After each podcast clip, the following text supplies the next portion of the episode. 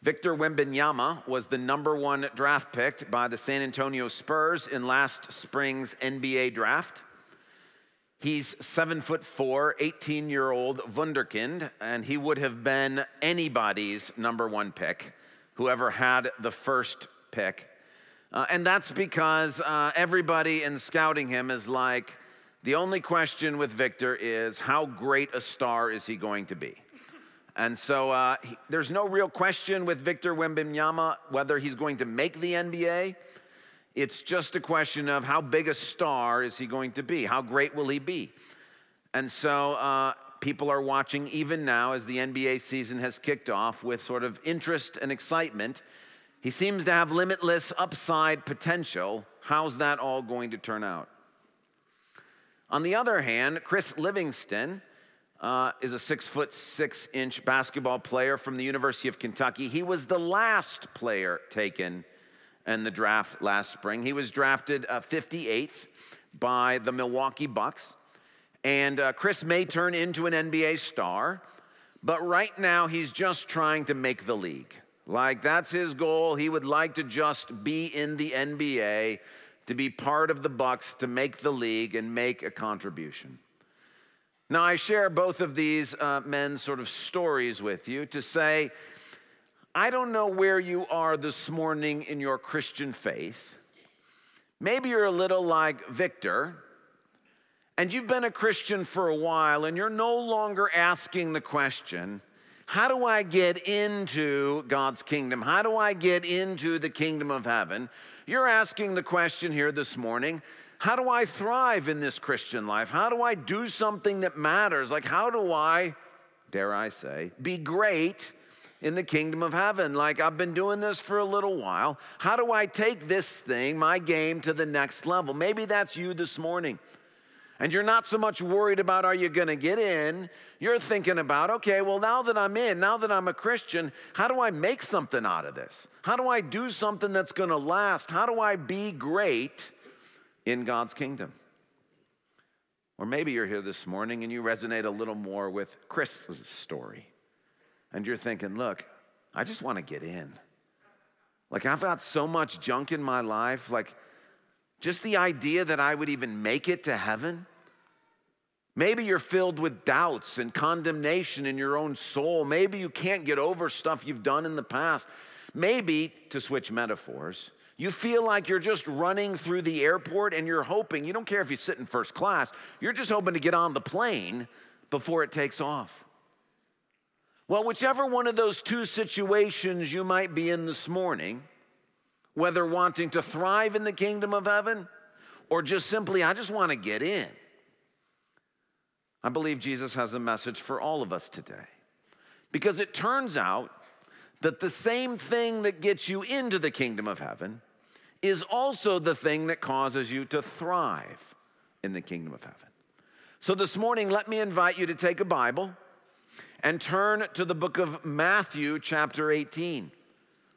We would be super honored if you don't have a Bible, if you would grab one from the rack in front of you.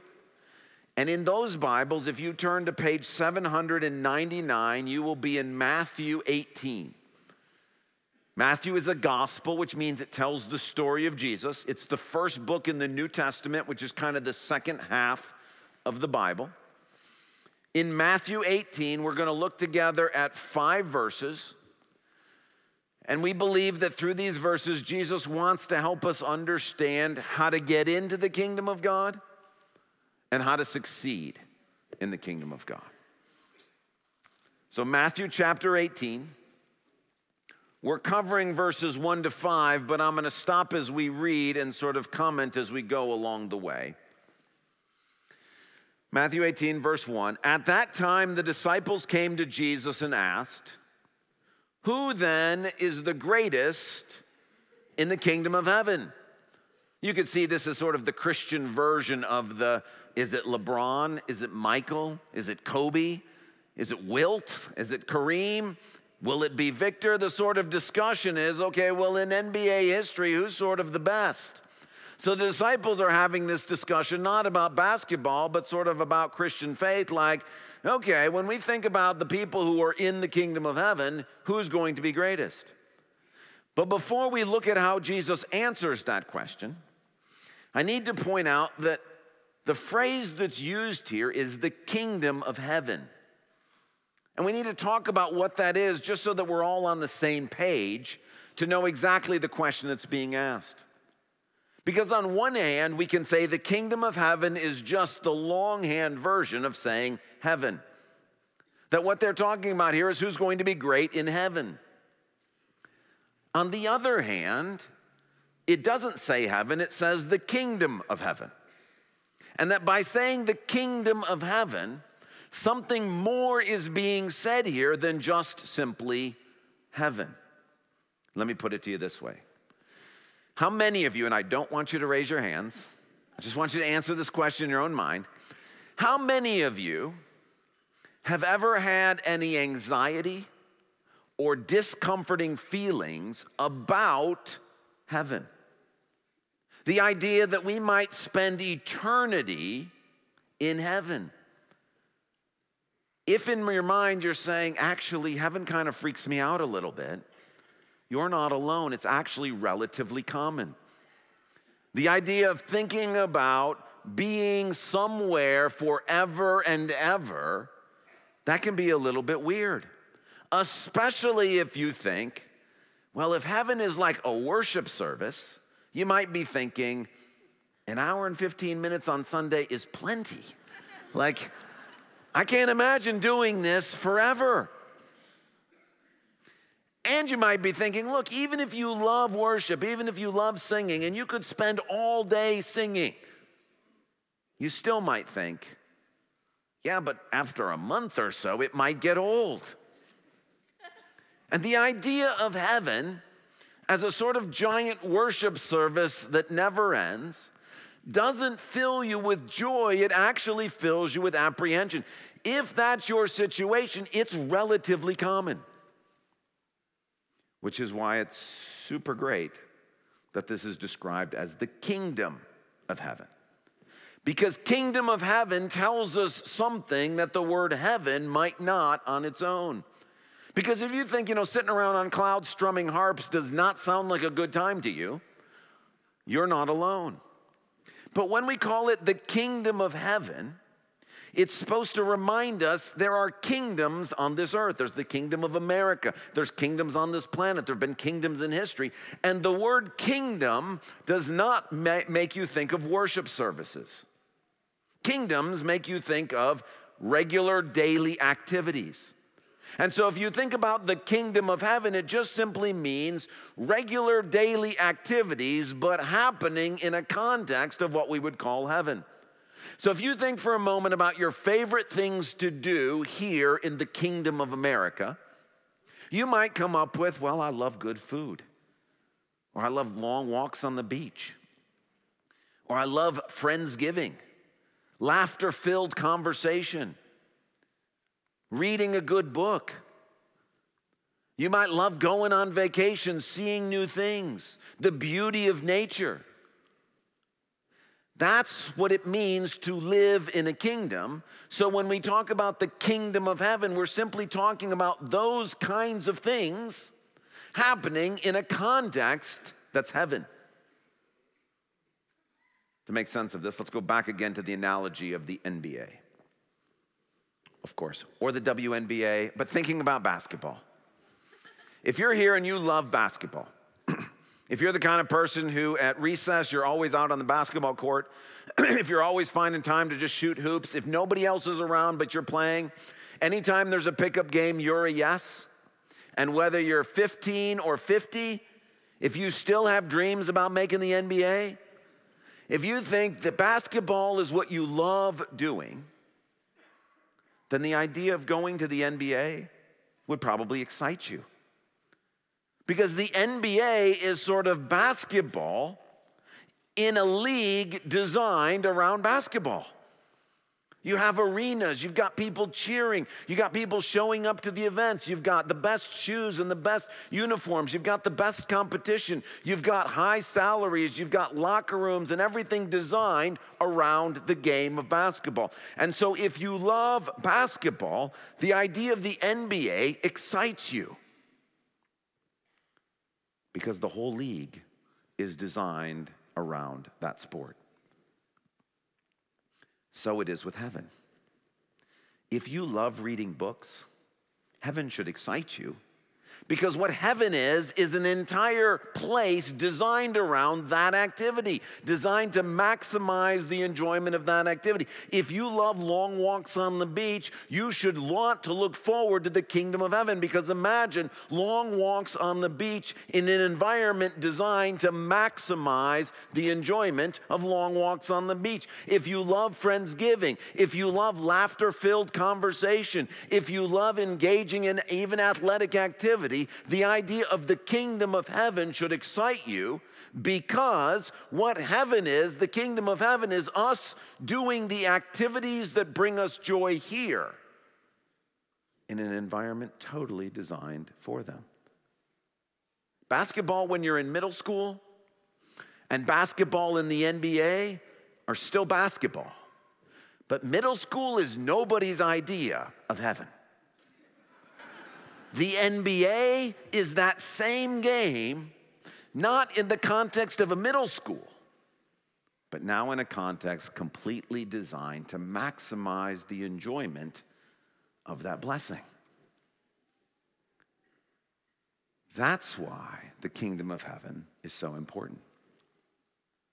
Well, go on. So they've asked this question who's going to be great in the kingdom of heaven? Verses 2 and 3, it says, Jesus called a little child to him and placed the child among them. And he said, Truly I tell you, unless you change and become like little children, you will never enter the kingdom of heaven. So while the question was, How do you be great in the kingdom of heaven? Jesus starts with an earlier question, which is, Okay, how do you even get in? And if you're here this morning and you do love reading books and you think, Wait a minute, you're telling me that there is an environment totally designed around the same enjoyment I experience reading a book, but that goes on sort of forever, that kind of joy? If you're like, could you tell me more about that? How do I get into that? That's the question Jesus is answering. How do you get in? How do you qualify? How can you be part of this thing, this kingdom of heaven, instead of the kingdom of America or the kingdoms of this world? How do you be part of the kingdom of heaven. Jesus says, Let me explain that to you. He says, You've got to become like a child. Now, what does that mean?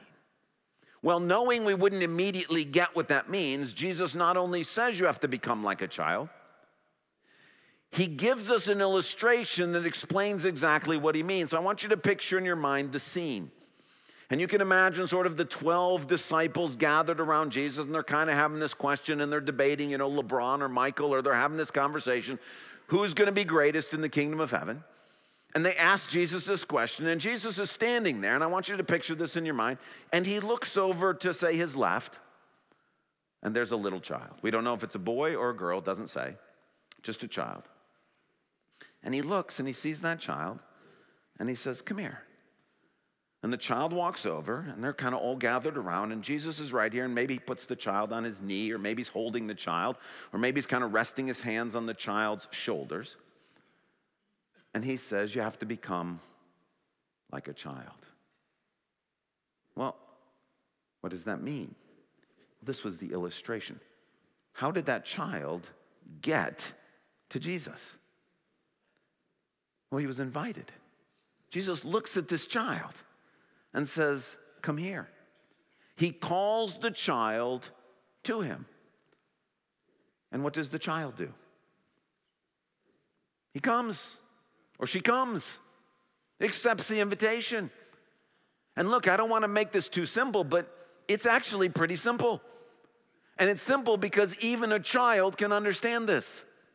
How do you get into the kingdom of heaven? How do you qualify for the kingdom of heaven? How do you become a person for whom your future will be the kingdom of heaven?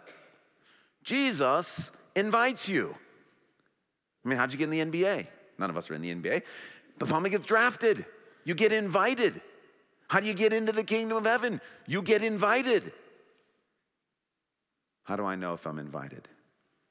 Here's the really good news Jesus is inviting everybody to come be part of the kingdom of heaven. If you're here this morning, if you're watching online, if you listen to an audio recording of this, if you're willing, you can hear in my words Jesus speaking through me to you to saying, Come here, come to me. He's inviting everybody. This is what the cross is. This is Jesus' invitation to the whole world. He's inviting each and every person, come. Now, he's not this morning just inviting generally, he's actually inviting each of us this morning, come. This is a request from him to you. It's like you're the little child sitting over here, and you got a group of people. We're the church, we're all gathered here, and he looks over at you this morning and he says, Come to me. And what did that child do? He simply accepted the invitation. How did the child get into the middle? How did he get to be? How did this little kid, boy or girl, how did they get to be into the middle of this group? They got invited and they accepted. The same is true for you this morning. Now you're like, well, how do you accept? Again, to try to keep this as simple as possible, we could sort of reenact this exact situation. And what we could do is say, look, if you want to be part of the kingdom of heaven, if you want to get entrance into the kingdom of heaven, just stand up right now. Now, I actually don't want you to do this, but stand up right now and walk down front. We could do that. That's kind of what this child did. Is they walked over to Jesus, and there was their acceptance of this invitation. We could just say, You walk forward and that's the sign of your acceptance. We're not going to do that this morning because we don't want you thinking about, well, what if these people, what are they going to think of me? We don't want there to be any hindrance because ultimately this is an invitation from Jesus to you, and we want you to respond to Jesus. So we could also just simply say, hey, look, if you want to accept this invitation, and I'm not asking you to do this, just simply raise your hand. And by raising your hand, that's sort of a sign and a symbol too. Jesus is inviting you into the kingdom of heaven. If you raise your hand, then he'll say, I see that hand, and he will accept that you are accepting his invitation. We're not doing that this morning as well for the same reason. We don't want you worried about what are the people around me going to think? And if I raise my hand, how's that going to go? But we do want you to have the opportunity to accept. So, right now, we're going to do something together. And because this is between you and Jesus, He's the one inviting you. It's not me, it's Him. And if this morning you sort of feel your heart strangely warmed, or you feel this desire, or you hear this description of heaven and you're like, yeah, I would like that.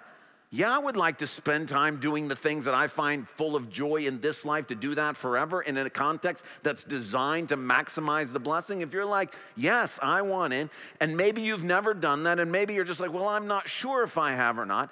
If that's you, I want you to do this with me in your sort of mind's eye. And what I'd like you to do is just picture, let's pretend that there's nobody in the room. So, right now, just pretend there's nobody in the sanctuary, just you.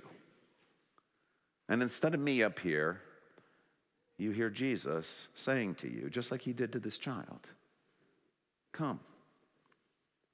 And as you're imagining this and imagining that there's a whole group here, but you're right there and he's looking at you right now and he sees you.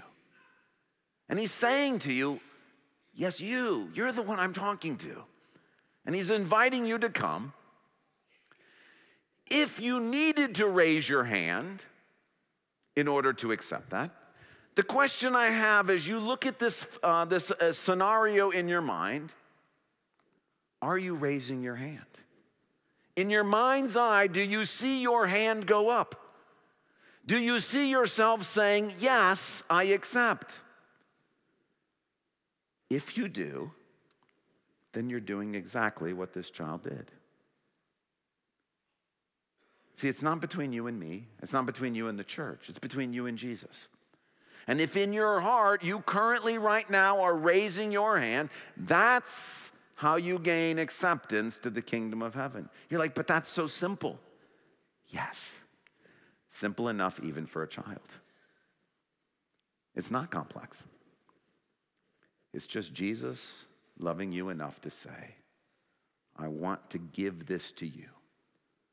And if in your mind's eye you raise your hand and say, I'll take that, I would take eternity in a place that is designed to maximize the experience of blessings, the things that I love to do. I would take that. That's how you get in to the kingdom of heaven. There's more that Jesus has to say because the question he was asked is not just how you get in, but also how do you thrive? How do you thrive in the kingdom of heaven? And before we look at the next two verses which answer that question, let me just say that one of the dangers of talking about heaven or the kingdom of heaven is it can make it feel like we're only talking about something in the future.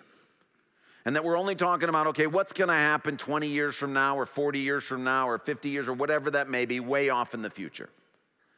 But when we look at these next two verses, you're gonna hear they actually don't sound very future, they sound present. Who is the greatest currently?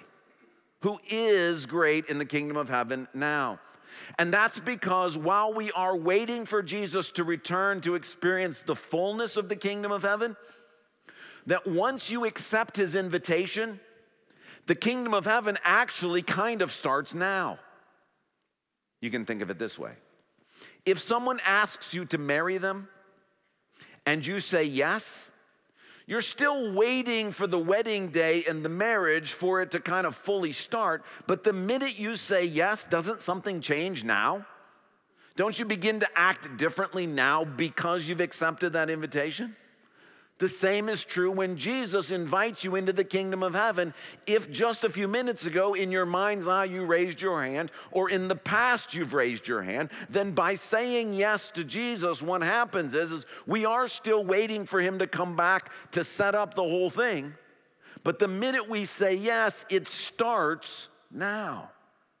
And so, in the next couple of verses, these are actually answering the question How do you thrive in the kingdom of heaven now and then in the future as well? And let's see Jesus' answers. Verses four and five. Therefore, whoever takes the lowly position of this child is the greatest in the kingdom of heaven, and whoever welcomes one such child in my name welcomes me. Okay, now remember, we still have this scene, nothing's changed. And so remember, we've got kind of the disciples here, and we've got Jesus here, and we've got a child, maybe on Jesus' knee, or he's holding the child, or resting his hands on his shoulders. And when Jesus says in verse four, whoever takes the lowly position of this child, what child is he talking about?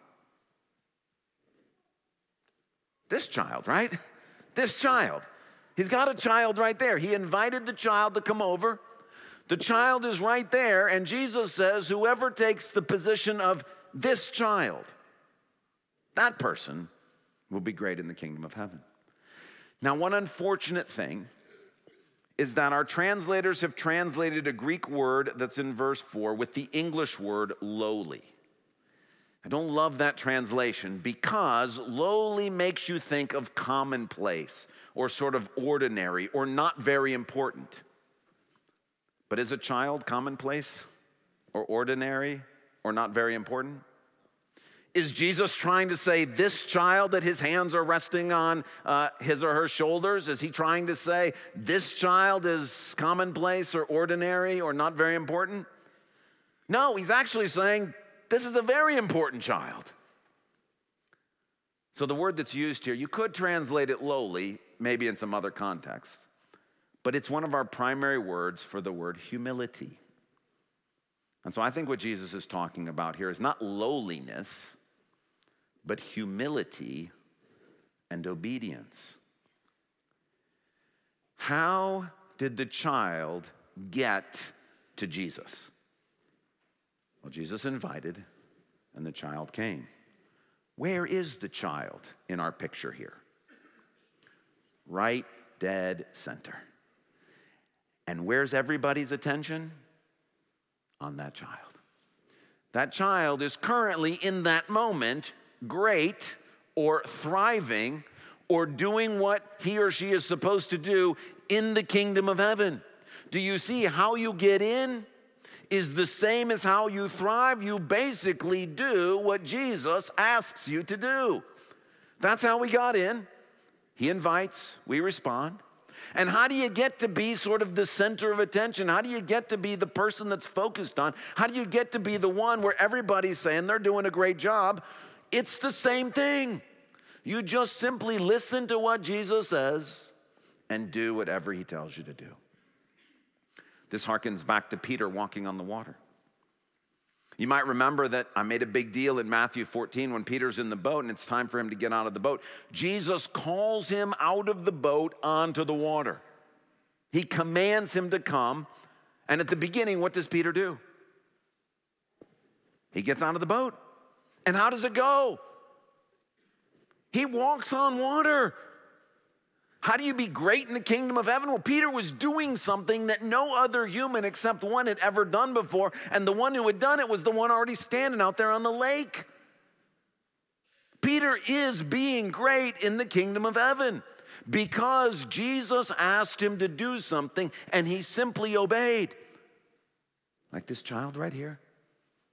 This child didn't say, Now, wait a second, why do you want me to come into this circle? The child wasn't like, Are you trying to take my money? The child's like, Why don't you tell me the point and then I will decide whether I want to come or not? So Peter did the same thing. He didn't ask any questions. He got told to come out onto the water. He got out of the boat and started walking on the water. Then what happened? He started asking some really good adult questions. Like, how is this working? And what about all these wind and waves? And what if I don't make it? Those are really good, rational adult questions. But what happened when he started asking those questions? He started to sink. This morning, if Jesus asks you to volunteer in the children's ministry and you just simply obey, that's how you thrive in the kingdom of heaven. If Jesus asks you to invite somebody over for Thanksgiving that doesn't have any place to go for Thanksgiving and you invite them over for Thanksgiving, that's how you thrive in the kingdom of heaven. If Jesus asks you to confess a sin to somebody that you're like, I can't tell them this, I'm gonna be embarrassed, this isn't gonna go well, but yet you do it, that's how you thrive in the kingdom of heaven. How you get in and how you thrive is the same exact thing. When Jesus tells you to do something, if you just simply do it, that's how you thrive. Now, you might be like, well, how do I know that being asked to volunteer in the children's ministry? How do I know that's Jesus and not the church trying to manipulate me? Or how do I know that this person really should come over to my house for Thanksgiving? Or how do I know if I'm supposed to really confess or not, or if that's just my guilty conscience? Those are really, really good adult questions. Any rational adult would ask those questions. And I happen to believe that God is kind and merciful, and He will do His best to try to answer those questions for you and I. I don't think there's anything wrong with asking those questions. But this passage and this message is not about how do I avoid being deceived. This passage and this message is how do I thrive in the kingdom of God? And if you get asked to volunteer in children's ministry and you just do it, if you get asked to have somebody over for Thanksgiving and you just do it, if you get asked to confess your sins to a brother or sister and you do it, that's how you thrive in the kingdom of God. Now, there's one more piece to this and that's verse 5. So, one part is we got to hear what Jesus is telling us to do and do it. And then there's verse 5. And whoever welcomes one such child in my name welcomes me. This is similar but slightly different. What verse 5 is saying is okay, how did the child get into the middle of the circle? Well, number one, the child was invited. And the child came. The child did what they were asked to do. And look, they're right now in the middle of all these disciples. That's verse 4. Verse 5 is saying to the disciples, You've got to accept the fact that I was doing that with this child and not necessarily with any of you. Because maybe those 12 apostles were thinking, Who's greatest in the kingdom? Maybe they thought he was going to pick one of them. Maybe they thought he was going to be like, uh, it's Simon. Maybe they would be like, hey, James, come here, you stand in the middle. In order to be great, you not only have to do what Jesus is asking you to do, you have to accept what Jesus is asking somebody else to do as well. There's two parts to this. Jesus calls us to do things, and when we obey, that's how you thrive in the kingdom of God. But to be a good team player, you also have to accept that the coach might say, We're running a play for somebody else, and it's not for you. There will be other shots that you get. There will be chances for you to be featured. But right now, I'm doing this with this person, and I didn't choose to do it with you. And to be great in God's kingdom is the willingness to accept. He's the coach, He's the king. It's His kingdom. And if He picked this person to do this thing, when you welcome that Jesus is doing that in their life. When those 12 apostles celebrated, man, how cool was that for this kid? Yeah, those 12 have had all sorts of experiences with Jesus, but for this child, man, how great was that? When they took that attitude, that also made them great in the kingdom of God. So, in just a minute, we're going to celebrate baptism. And the reason we've held it to the end of the service is, is because it's a beautiful illustration of what's going on here. You see, everybody, there's four of them who are going to get baptized this morning. I'm pointing up here because that's where it's going to happen. All four of them at different times or in different ways heard Jesus calling them into his kingdom and they raised their hand or they came forward or they prayed a prayer or they did something to say yes to that invitation. And all four of them are headed into the kingdom of heaven. But in addition, they also heard Jesus say to them, You need to get baptized. And they might have wanted to ask lots of really good adult questions like, well, why do I have to be baptized? Why does it have to be in front of a whole bunch of people? Why couldn't I do it at Lake Michigan? Why do I have to read my testimony? Good questions.